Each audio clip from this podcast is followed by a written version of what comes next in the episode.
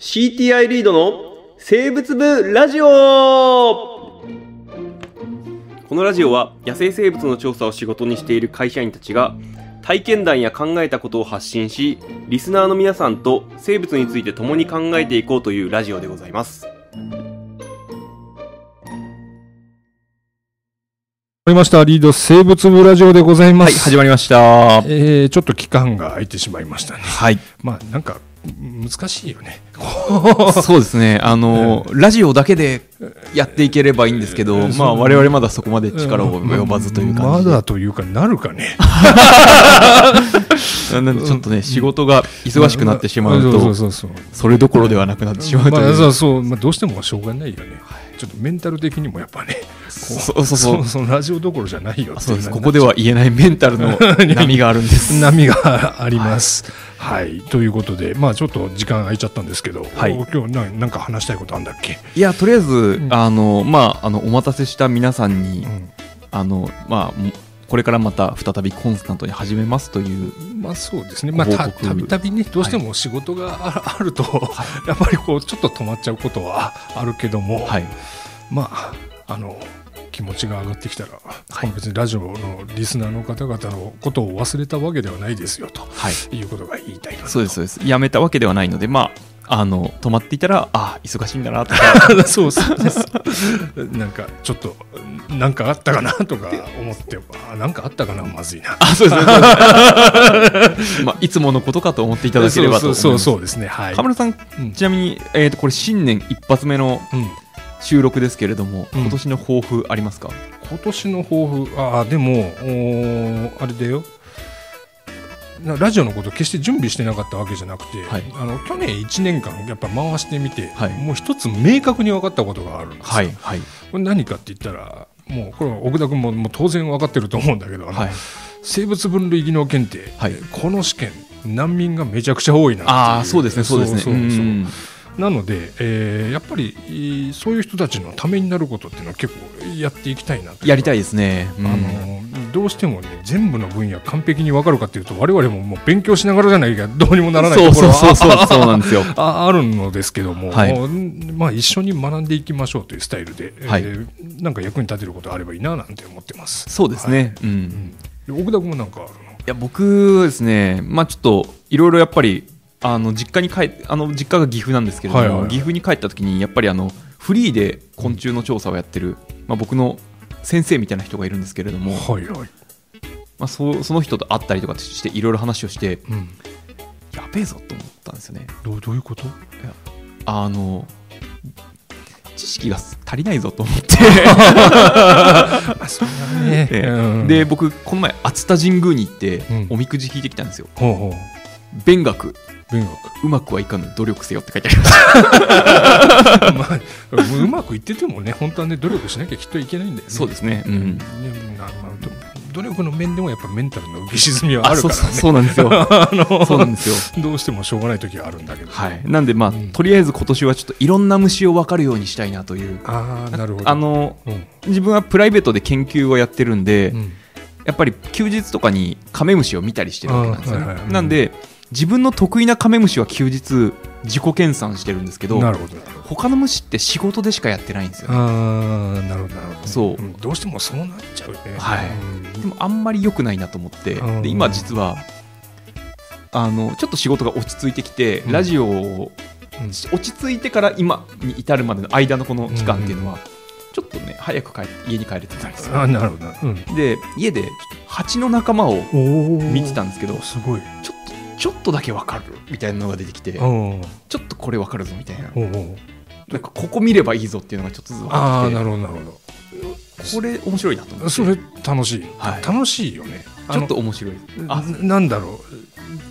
自分の全く今まで見てこなかった分類群を見るっていうのは楽しいね、そうなんですよ。だから今までなんかもうちょっとこのグループあんま得意じゃないなと思って、まあちょっと機会やったら誰か見てもらおうと思ってまとめてあったやつなんですよ、うん。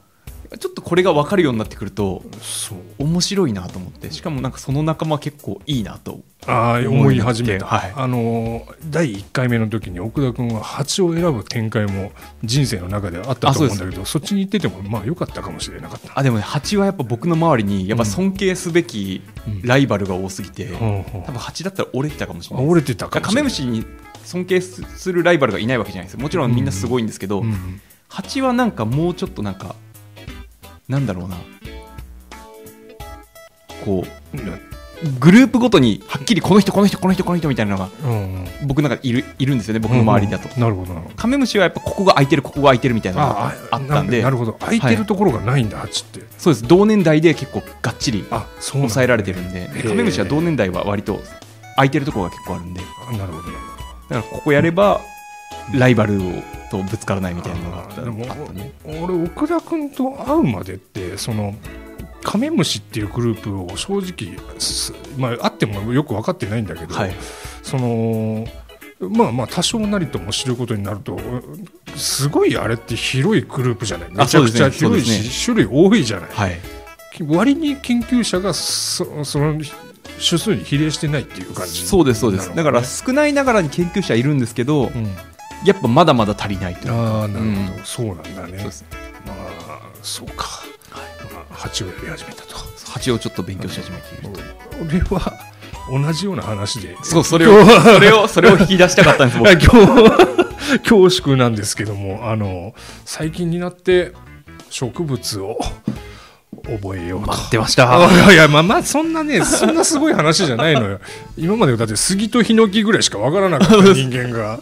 まああの少なくとも身の回りにあるあの常緑のまあうん。植物だけはと常緑の木ね、はい。えーだけはとりあえずこの冬の時代にこうある程度うん見ておこうかななんて思って見出したらやっぱさっきの蜂の話じゃないけど、はい。これ面白いのね。面白いですね。面白いんだよ、こう面白いのとあえてやっぱうちの会社やっぱ植物屋さんがいるんで、はいはい、聞けますもんね。そう聞けるの、うん。葉っぱ持ってって家でそれなりにあのいろいろ調べるじゃない、はい。い、くつか教えてもらったいいサイトがあって、はい。なんだったっけな葉と枝による植物の検索図鑑図鑑みたいなウェブページがあったりとか、はあとは葉っぱの山系の図鑑があったりして、はいはいはいはい。まあ、それらを総合してこう見るわけですよ。はい。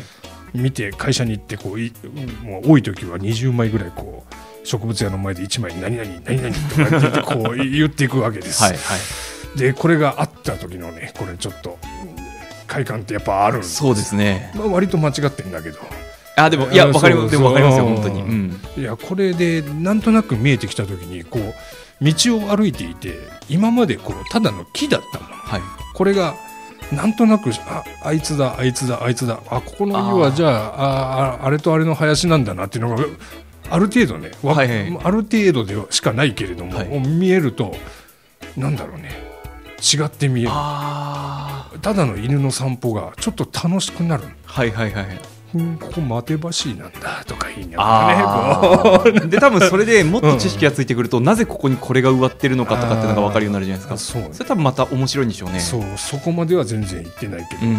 まあ、ちょっと面白かったといえば奥田君がいやだから俺葉っぱさ、はい。あの取ってきて見せてるのを知ってるじゃん。はい。で、えー奥田君丹沢かなんか登ったんだよね。はい。登って「これ分かりますか?」って言って常緑のやつを持ってきてくれて。はいでまあ俺調べてもう調べて何個か何回か外した後に、はい。これ汗びだねなんていうことを言ってたんだけど、はい。この前家の近所散歩して取ってきて「うんこれ分かんねえな」と思って会社にも持ってきて「何これ?」って聞いたら「汗びです」って言われてはい「そうなんだこれ植わってもいるんだ」なんて思いながらね、あれって鉱山にあるものなのか？ねもともとは。どうなんですかね。あまあ、我々で話してても。答え出ないですね。ね。でもなんか生き物植物を全グループ一気に覚えようなんて大層なことを考えちゃうとやっぱり挫折しますね。そうそうなんだけど、身の回りにあるものから分かっていくって結構大事かもしれないな。ああでもそれはなんか昆虫も同じことが言えるかもしれないですね。でなんか身の回りのものが分かるとなんだろう身の回りにはこのグループしかいないってこと絶対ないじゃないですか、うんうんうん。ある程度広くいるじゃないですか、ね。広いグループでいて少数ずついるじゃないですか。だからそれを一通り抑えればそこから先ぐあのグループまで推測するのが簡単になるからわからないものを見つけても。っああそうね。うん。ていう意味ではあの一番手っ取り早いというか。手っ取り早いというか